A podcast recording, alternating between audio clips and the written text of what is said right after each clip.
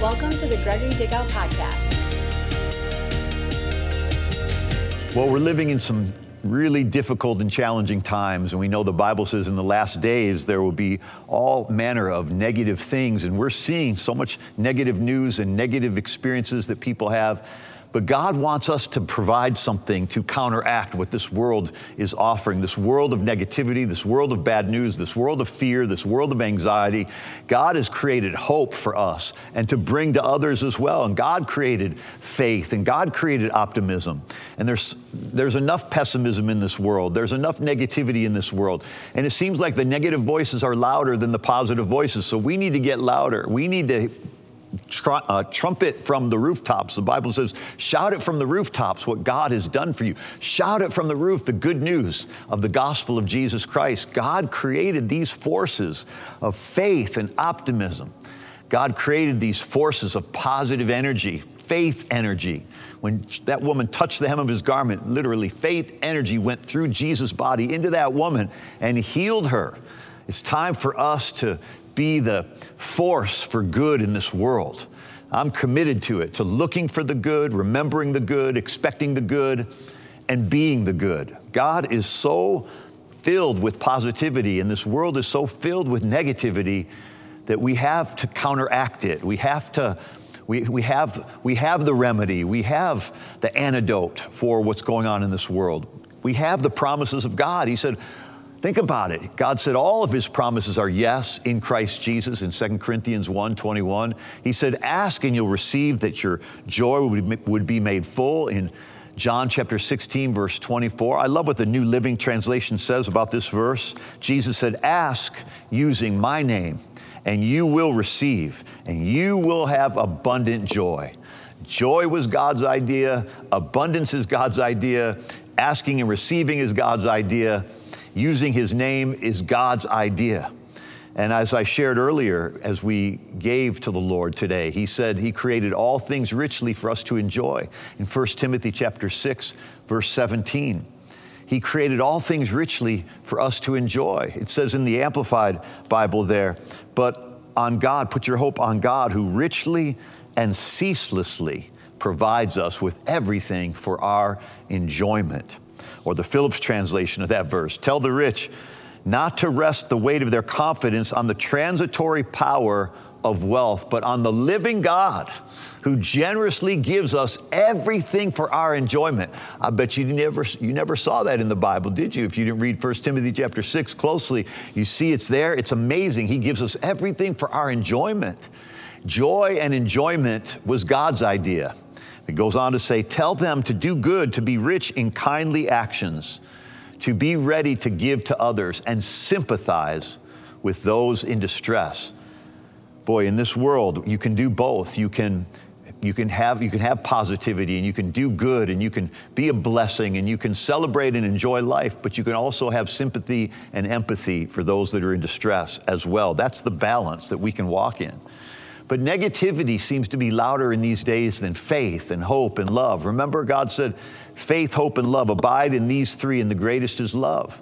The reason there's so much anxiety and negativity in this world is because there's such a lack of love. There's such a lack of empathy. There's such a lack of, of truly trying to understand what somebody else is going through. We have to be bigger people than what's happening in our world. We have to be the bigger person in our relationships. We have to be the bigger person when we feel hurt. We have to be the bigger person when something negative happens. It's our responsibility in this life as believers, as sons and daughters of God. And I'm going to give you quickly five reasons that you can be full of faith and positivity and optimism in these days that we're living in.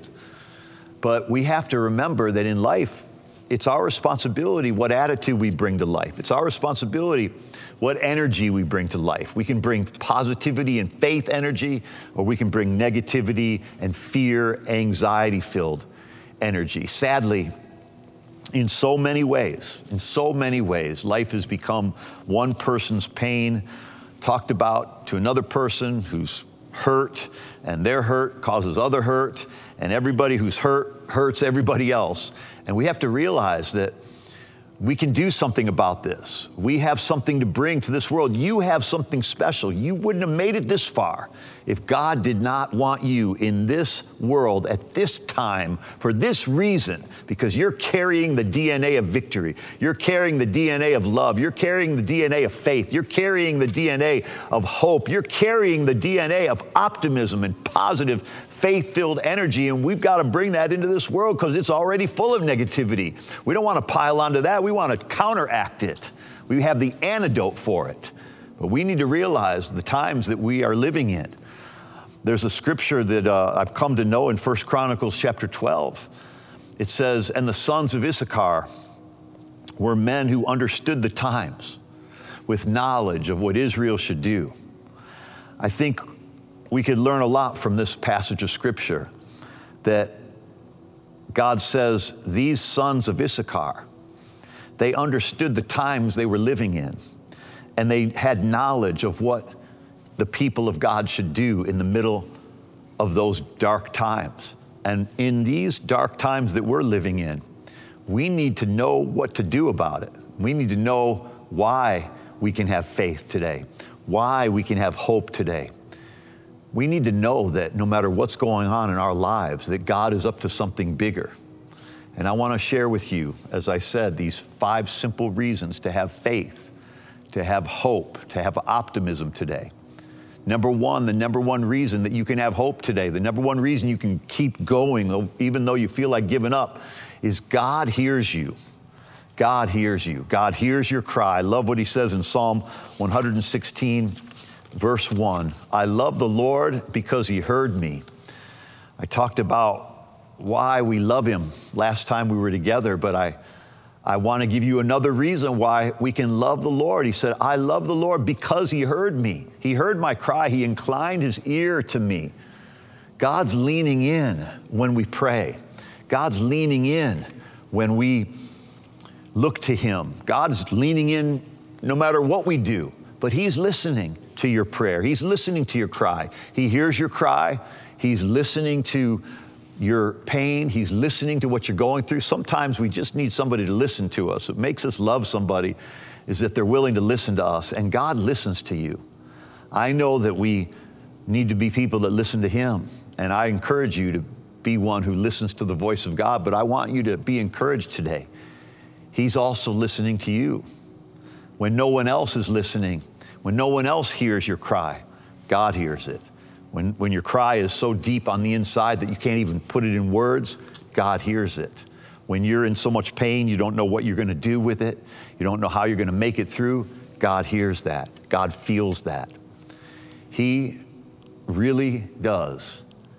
And I think so much of the frustration in our lives, so much of the, fr- the frustration in our families, in our homes, in our country, in politics, in racial issues, it's because both sides talk, but neither feel heard. Both sides talk, but neither feel heard. And it's so important in a relationship that you need to make sure the other person feels heard. And I think God is the best at that. I know He is. He makes me feel heard, He makes me feel like He's listening. And boy, that'll change your life. That'll make you happy. That'll give you joy. That'll give you it'll really give you love. It'll make you feel loved by God that He would listen to you. You know, somebody told me the other day, you know, they mentioned somebody by name and they said, so and so is really, I just realized so and so is really good at listening. They don't interrupt me, they don't cut me off, they just listen and it makes me happy and it gives me a sense of confidence in that person. And I think we need to know that God's not cutting us off, God's not interrupting us except with His goodness he's listening. The governor might not hear you, the mayor might not hear you, the president might not hear you, your neighbor might not hear you, but God hears you. But there's something that calms my heart when I know that God hears me. That brings me hope, it brings me confidence, it brings me positive energy. I know God hears me, so I don't need to complain and whine to everybody else because I can complain and whine to Him. And He's okay with it, and He's not mad about it, and He's leaning in. He's leaning into you, so you might as well lean back into Him, right? He's leaning in to listen. Lean in to speak to Him. Lean in to spend time talking to God, to spend time expressing yourself to Him, no matter how ugly you might think what you have to say is. You should know that God already knows it. You're already thinking it. He already knows it. And He loves the honesty and the transparency and the intimacy that comes from giving you a platform in His life to share whatever you're feeling. And He hears you and He listens. It leads me to the next thing that gives me hope and gives me faith and gives me optimism today, no matter how dark it looks. It gives me light and optimism and faith and hope. Jesus is touched by your feelings. Jesus is touched by my feelings. You see, it gives me great faith and great optimism, and it makes me encouraged to know that He hears me, but it also encourages me to know that He feels me. Jesus not only hears you, but he feels you. He's touched by your feelings and he feels what you're going through. In fact, it says in Hebrews chapter 4, verse 15, that we do not have a high priest that cannot sympathize with our weaknesses, but one who's been tempted in all things. He said, We don't have a high priest that doesn't have empathy. We don't have a high priest that doesn't understand. We don't have a high priest that is, his ears are dull. We don't have a high priest whose arms are too short to save, whose ears are too dull to hear. We don't have a high priest that, that just is hard hearted towards you and towards the distress you're in, or the depression you're in, or the discouragement you're facing, or the dilemma that you're in, in the middle of. We don't have a high priest that ignores us. We don't have a high priest that is mad at us. We don't have a high priest that doesn't have time with us, for, for us. He doesn't have time for us or want to spend time with us. We have a high priest who has feelings and he feels what you feel. He hears you and he feels you. I love what the, and I shared this verse last week and been sharing it for really the last couple years. It's just really encouraged me that Isaiah 42, verse 3 says, A bruised reed he will not break, and a dimly burning wick he will not extinguish. He will faithfully bring forth justice. I like what the New Living Translation says there as well. He says, He will not crush the weakest reed or put out a flickering candle, but He will bring justice to all who have been wronged all who have been mistreated, all who have been hurt. He will bring justice. He will avenge you. Don't avenge yourself, trust God. In the message translation, it says, He will not brush aside, He won't brush aside the bruised and the hurt, and He won't disregard the small and insignificant, but He'll steadily and firmly set things right. Have you felt small and, and insignificant at times? I've felt small and insignificant at times. I've felt at times like, how can I get much done? How can I change the world? What, can, what is my impact really making? And we need to realize that we all have that feeling sometimes that we're small or insignificant or bruised or brushed aside or ignored or not given attention to. That's why he's, he hears you, he feels you, and here we have this promise that He will not disregard how you feel. He will not disregard how you've been hurt. Yes, we have to be tough and get back up when we fall and stumble, and when people mistreat us, we got to love anyway. But He feels what you feel, He feels you. And He won't be stopped, the Bible says, and goes on to say in this passage, He won't be stopped, He won't tire out and quit. He won't stop until he's finished his work to set things right on earth. Whatever is not right, God's going to set it right. He feels you. There's injustice in this world. There's imbalances in this world. There's unfairness in this world. There's mistreatment in this world. Welcome to the world.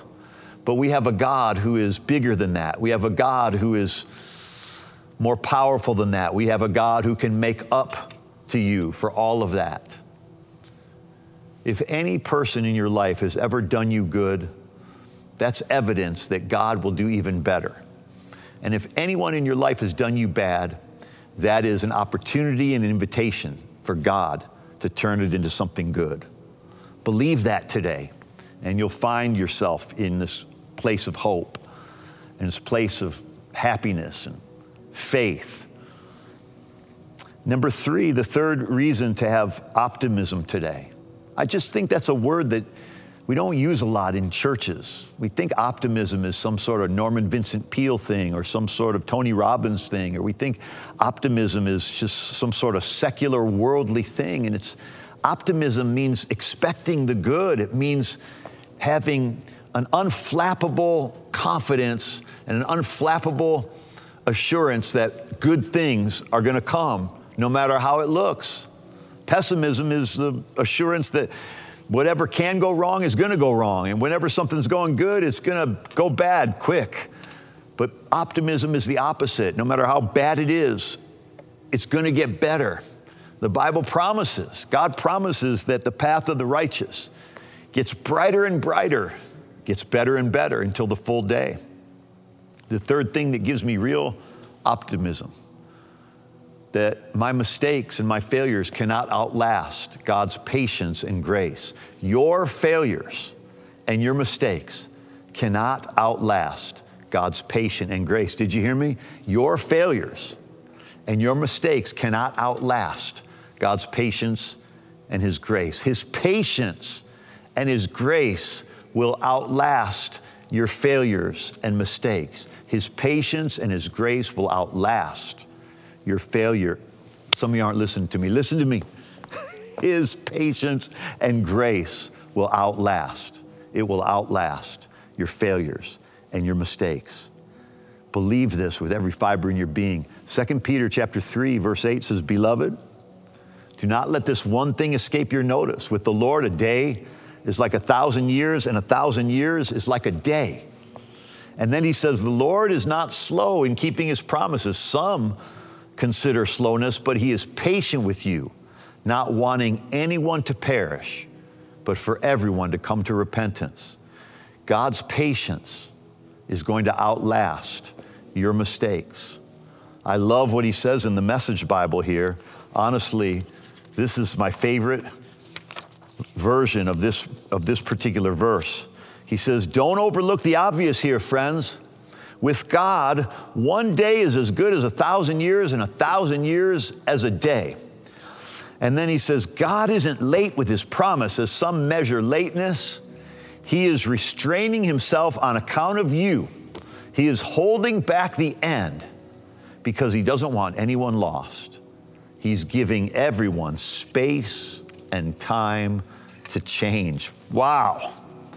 Listen to what he says. He's restraining himself from coming back to this earth like Jesus is coming a second time. But God's restraining himself. It says, on account of you, on account of me, on account of the lost souls that we're believing for, your family members that we're believing to be saved, your loved ones that we're believing for them to be saved, your coworkers, your neighbors, the lost, the hurting, the broken. We're believing for them to be saved, the ignorant, those that have not heard the good news. We're believing for them to be saved. You're wondering, why hasn't God come back? Why hasn't God fixed all this? Why hasn't God come and put, set it all straight like He said He would? It's because He is patient. It's because this verse said He's restraining Himself on account of you. I need some space and time to change. You need some space and time to change. There are a lot of people in this world. Every person in this world needs space and time to change. It says He's restraining Himself on account of you, holding back the end because he doesn't want anyone lost. He's giving everyone space and time to change. I wonder if we just changed our perspective today and decided, you know what? I'm not going to be in a hurry. I'm not going to compare and worry because God has given me space and time to change. God is patient with me.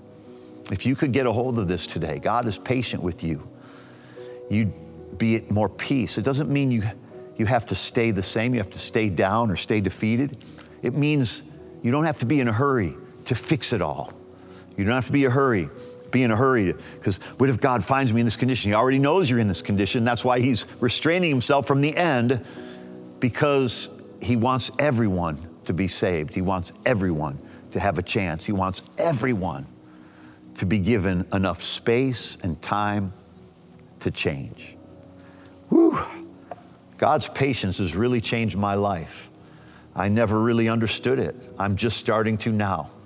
But I got to tell you, the first description of love in the Bible, when the great passage of Scripture in 1 Corinthians chapter 13 is the, the famous verse about love. The first description of love is love is patient. Love is patient. Love is patient and kind. And God is love, so God is patient and He's kind. Give yourself some space and time to change. Give your spouse, give your kids, give your parents, give your friends, give your neighbors, give the person that you're at work with or mad about, give them some space and time to change, space for some grace and for some time to change.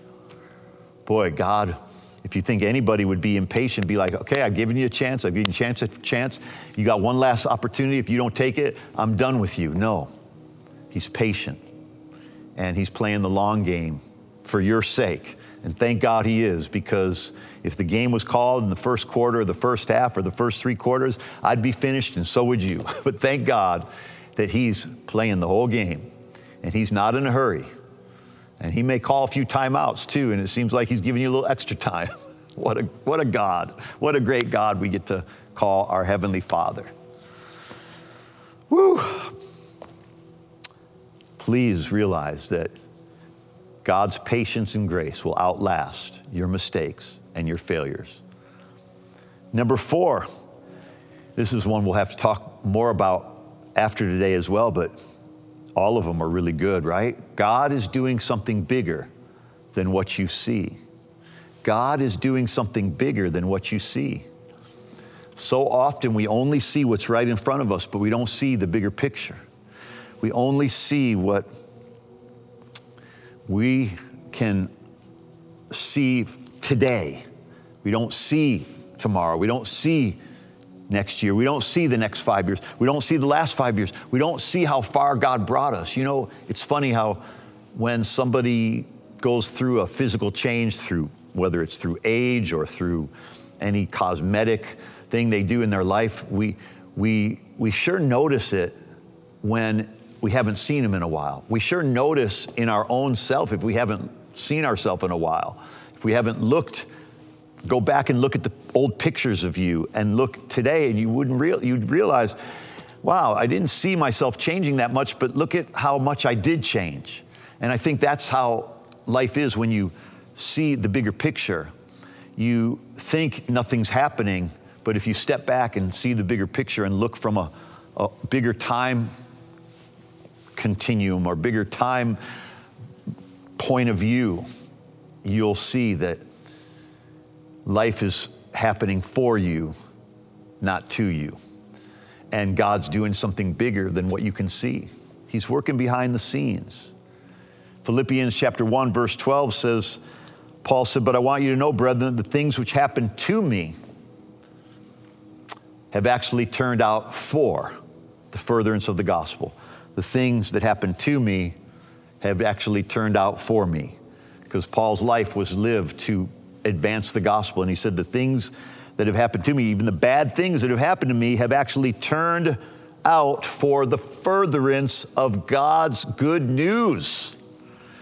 Boy, if we could really realize this, that God is doing something bigger than what we see, how we look at something is far more important than what we're looking at right now. God is working behind the scenes. God has a way of turning bad things into good. In Genesis 50, verse 20, you know what. When Joseph revealed himself to his brothers, they thought he was going to, they thought he was to kill them to revenge, to have revenge on them. And what does the Bible say? Joseph said he saw things, he saw that God was working behind the scenes. He saw that God was doing something bigger than what he saw, bigger than what his brothers saw. His brothers were throwing him in a pit, or his brothers were throwing in, selling him into slavery, but God was elevating him into his purpose. And Joseph understood that. And that's why he said, You meant evil. I'm not going to hurt you guys. He said to his, I'm not going to hurt you because you meant evil against me, but God meant it for good. You meant evil against me, but God meant it for good. You see, in life, pain is inevitable, but suffering is optional. Every one of us are going to have pain. Pain is inevitable, But suffering is optional. We choose if we're going to let our pain imprison us or if we're going to let our pain power us through into our purpose.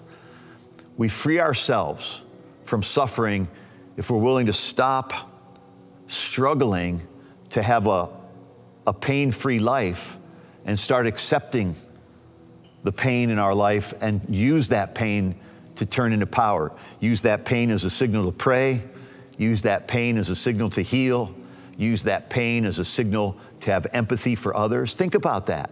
If we use that pain to go to God and turn to Him for His purpose, if we use that pain as a signal to go to God, as a signal to heal ourselves, to take a moment and heal, or longer than a moment, if we use pain as a signal to tell us that other people are hurting as much or worse than we are, we would really use pain and our pain would become power. So trust God to take whatever's happening in your life and make it better. That's what Romans 8:28 is all about. That's what we started saying earlier this year that we're going to Romans 8:28 things. We got to we got to Romans throw Romans 8:28 at everything in our life. We know that God causes all things to work together for good to those who love him and are called according to, his purpose. Everything that seems to be falling apart in your life is actually falling in place. Everything that feels like it's falling apart is actually falling in place. All, the only thing that really matters is to trust God with the bigger picture. He's doing something bigger than what you see. Believe in His bigger purpose for your life. Believe it bigger. Think bigger. Believe bigger. Invite God into your process. Invite God into your situation right now. Ecclesiastes chapter 3, verse 11, one of my favorite verses as well. In the New King James Bible, he says, He makes everything, God makes everything beautiful in its time. He makes everything beautiful in His time. It's not all beautiful right away, it takes time. But look at how God does things. Look at when you let God get involved.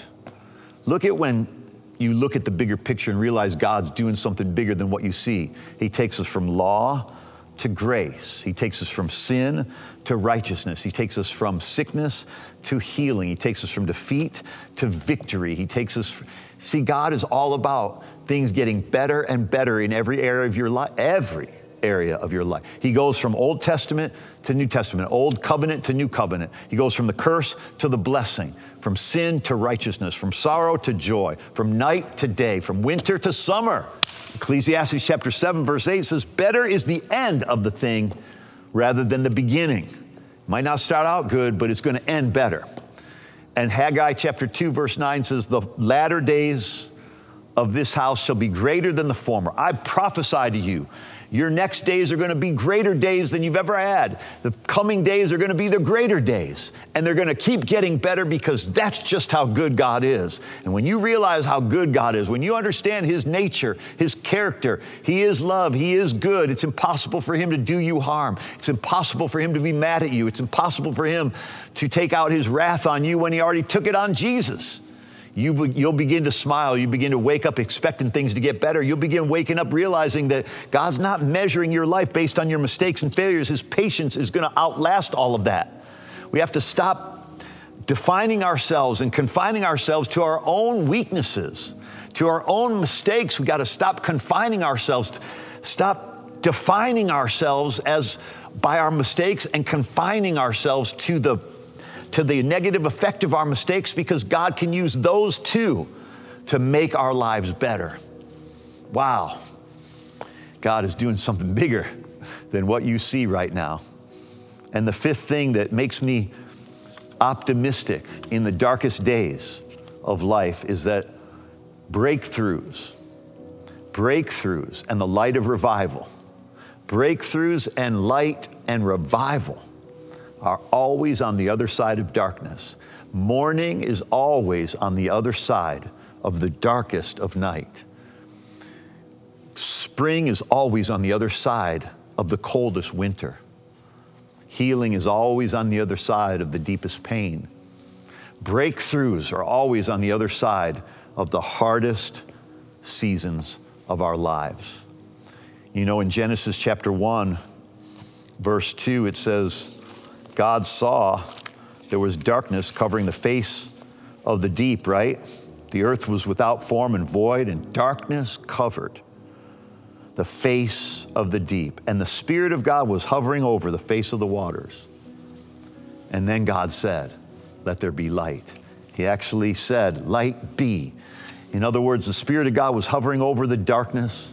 But when God said, Light be, the Holy Spirit took the words that God spoke and brought light in the midst of darkness. And we're made in the image of God. We have the same power to call light out of darkness. In your darkest day, I want you to be encouraged today. Be optimistic today because breakthroughs are always on the other side of darkness. Revival's always on the other side of the decay of a culture and the decay of a society. Revival is always on the other side. We have a society that has truly decayed around the world in many ways. The church, in some ways, is holding the world together, but really the church is failing sometimes, and God is holding it together with His Word. But there is a revival on the other side of death. There is a resurrection on the other side of a seed going into the ground.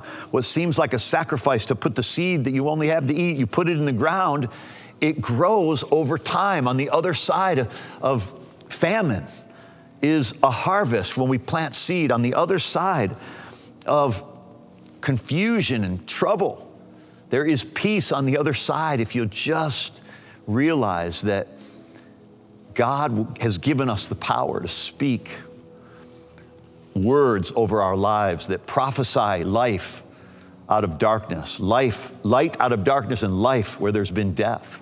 Say to these dry bones, he told Ezekiel, you say to these dry bones, dry bones live. We got to start talking to the things in our life that are dead or that are dark or that are telling us they're dead, and we got to talk back to those things. Because on the other side of death, when your words speak life, on the other side of death is going to be a resurrection and the rattling of the bones coming together and putting uh, an army in place for you because you believed and you had hope and you had confidence that on the other side of what you're facing right now is a breakthrough. A breakthrough is always on the other side of darkness, and revival is always on the other side of whatever looks dead in your life. Let's pray together. Father, thank you for your promises, that your word is true, that you hear us, that you feel us that you're doing something bigger than what we see, that you truly want to bring the breakthrough that we've needed, and we have the power to bring it with our words. Give every person hope today. Give every person faith today that good things are going to come out of bad, that you, Father, are going to turn it around for good, that you make everything beautiful in your time, Lord that you're working right now behind the scenes, that you're patient towards us. I pray for those that feel like you're against them, that they would realize how patient you are with them. Those that have given up on themselves or given up on others, I pray that they would realize you're patient with them and you're not giving up on us and you're not giving up on our family and you're not giving up on our dreams, so we're not giving up. In Jesus' name, amen. Now, if you've never received Jesus Christ as your Savior and Lord, I want you to this is your moment. This is your hour. This is your finest hour. This is your finest moment. What better time to be saved than now? Pray this and invite Jesus into your life if you've never done it before. Just say, Jesus. Just say that out loud Jesus, come into my life. I believe you died for me. I believe you rose from the dead. I believe you love me. And I believe that you saved me by your grace. Just say that. I believe you saved me by your grace. I believe it in Jesus' name. Amen. Now, if you pray that prayer, the Bible calls this experience you being born again, you being saved, you becoming a part of the family of God. You are now a child of God. You are now his son or daughter. And I want to encourage you to reach me today uh, by going to our website, clicking on the link that might be in the comment section, or go to our website, lifechangeschurch.com, and, and go for the salvation book, The Power of a New Life. It's absolutely free. You can download it anywhere in the world, and is my gift to you. And it's the next steps of this journey. And one of the next steps is to be right back here, same time, same location, wherever you're watching from, at our next Sunday service. I can't wait to see you then or anytime during the week and even during the week to think like a champion. We'd love to see you there as well. Have a beautiful day. If you need anything, you reach out to us because we are here for you.